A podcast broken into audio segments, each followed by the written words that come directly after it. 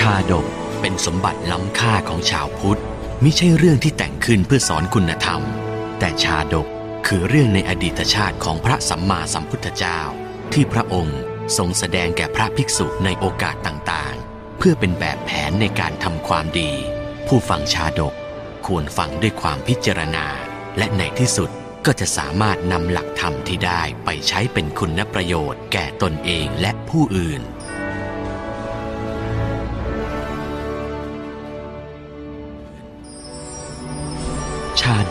ห้าร้อยชาติ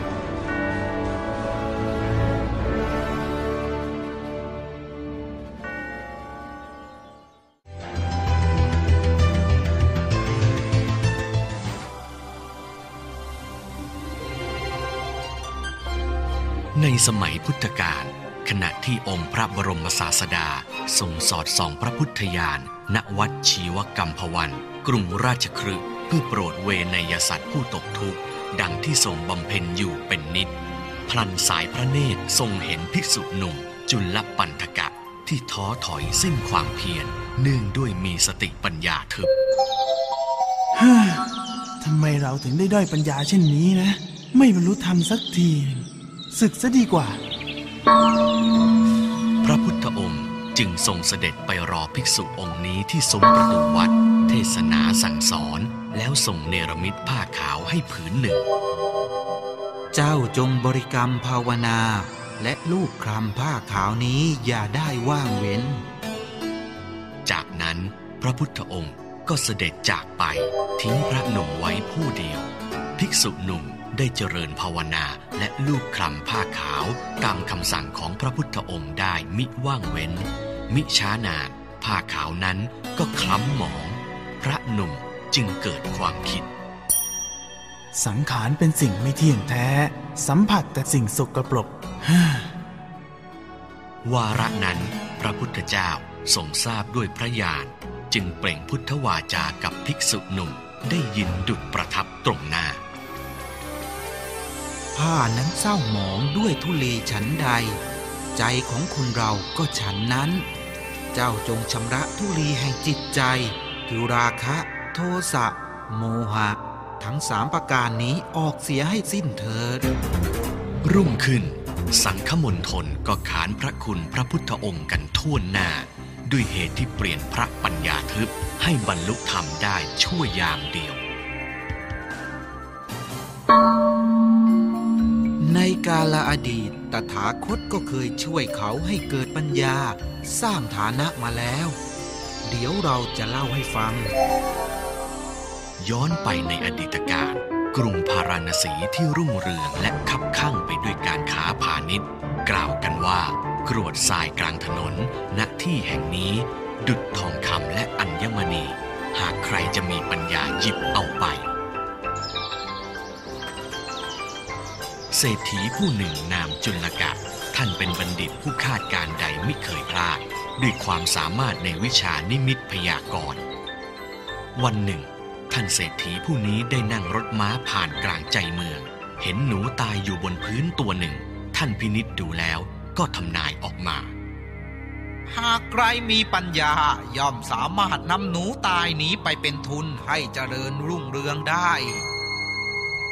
มานพหนุ่มคนหนึ่งได้ยินคำที่เศรษฐีบัณฑิตกล่าว ด้วยความศรัทธาจึงเก็บหนูตายนั้นไว้ แล้วเขาก็พบกับป้าใจบุญคนหนึ่ง พ่อหนุ่มหนูตายตัวนั้นน่ะป้าขอซื้อได้ไหม ป้าจะเอาไปให้แม่ป้ากิน ด้วยความยินดีจ้ะป้า แล้วมานพหนุ่มก็ได้เงินมาหนึ่งกากระนึกจากซากหนูตาย ซึ่งเป็นเงินเพียงน้อยนิดเหลือเกิน จากนั้นเขาก็นำเงินที่ได้ไปซื้อน้ำอ้อยจากไร่ เพื่อมาไว้บริการคนเก็บดอกไม้ที่กลับมาจากป่า ท่านกลับมาจากการเก็บดอกไม้คงเหน็ดเหนื่อยกันแล้ว ดื่มน้ำอ้อยให้ชื่นใจเถิด โอ้ย ชื่นใจเหลือเกิน เจ้าเอาดอกไม้เนี่ย ไปเป็นการตอบแทนน้ำใจที่เจ้ามีต่อพวกเราแล้วกัน ชายหนุ่มนำดอกไม้ที่ได้ไปขาย พอได้เงินมา วันรุ่งขึ้น เขาก็นำเงินไปซื้อน้ำอ้อยอีก ครั้งนี้เขาลงทุนนำเข้าไปบริการถึงในป่า ซึ่งทำให้เขาได้ดอกไม้มามากยิ่งขึ้น ชายหนุ่มปฏิบัติเช่นนี้อยู่ทุกวันจนกระทั่งวันหนึ่ง ในต้นฤดูฝน พายุพัดแรงจนกิ่งไม้หักโค่นเกลื่อนอุทยาน มานพหนุ่มจึงใช้ปัญญาที่ชาญฉลาด อาสาขนกิ่งไม้เหล่านั้นออกมา อ้าวเด็กๆ มาช่วยฉันขนกิ่งไม้เหล่านี้หน่อย แล้วจะให้น้ำอ้อยเป็นรางวัลเย้ช่วยกันขนเร็วพวกเราจะได้กินน้ำอ้อยให้ชื่นใจไปเลยขนขนขนขนขนมานพหนุ่ม นำกิ่งไม้เหล่านั้นไปขายเป็นฟืนให้กับชายปั้นหม้อซึ่งครั้งนี้เขาได้เงินถึง 16 กหาปณะกับองค์ขนาดใหญ่อีกหนึ่งใบ ด้วยน้ำใจอันดีงาม เขาจึงนำโอ่งใบนั้นไปใส่น้ำให้เหล่าคนเกี่ยวหญ้าของพาราณสีได้ดื่มกินกัน ทุกคนซาบซึ้งในน้ำใจของเขา และพร้อมจะให้ความช่วยเหลือทุกครั้งที่เขาต้องการ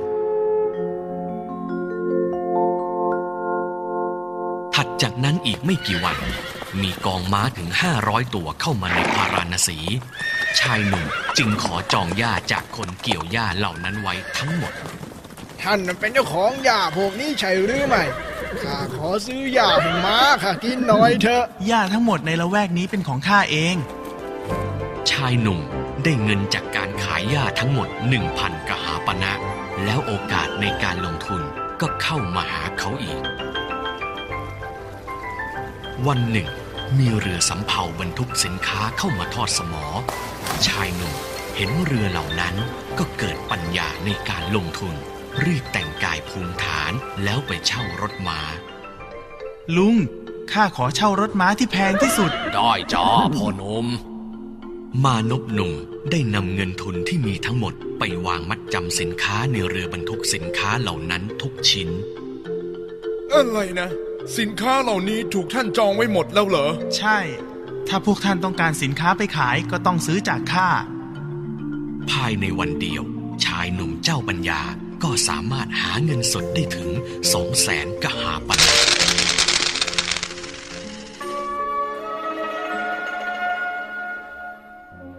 มานพหนุ่มที่เคยเป็นแค่ชายข้างถนน มาบัดนี้ได้กลายเป็นเศรษฐี และด้วยความกตัญญูรู้คุณ หนึ่งแสนกหาปณะไปกราบขอบคุณท่านจุลกะเศรษฐี ผู้ที่ทำให้เขาได้เงินมามากมายจากการเก็บหนูตายบนถนนแค่เพียงตัวเดียว เจ้าช่างมีน้ำใจดีงาม และช่างเป็นคนกระตัญญูรู้คุณ ด้วยความดีของเจ้าข้าจะยกลูกสาวของข้าให้เจ้า ช่วยดูแลลูกสาวของข้าแทนข้าด้วยนะ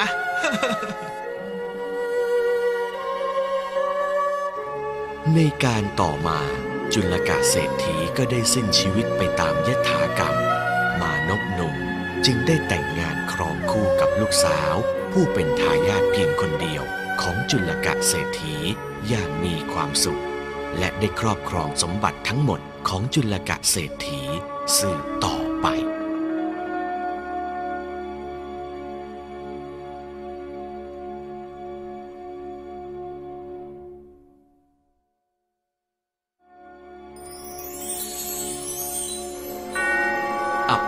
เกณปิเมทาวี ปาพะเตนะวิจักขโนสมมุตถาเปติ อัตตานัง อนุอักขีวะ สันทนัง คนมีปัญญาเฉลียวฉลาดย่อมตั้งตนได้ด้วยทุนแม้น้อย ดุดคนก่อไฟน้อยๆ ให้เป็นกองใหญ่ฉะนั้น มานพในครั้งนั้นต่อมาคือพระจุลปันธกะ จุลกะเศรษฐีครั้งนั้น คือพระชาติหนึ่งของพระพุทธเจ้า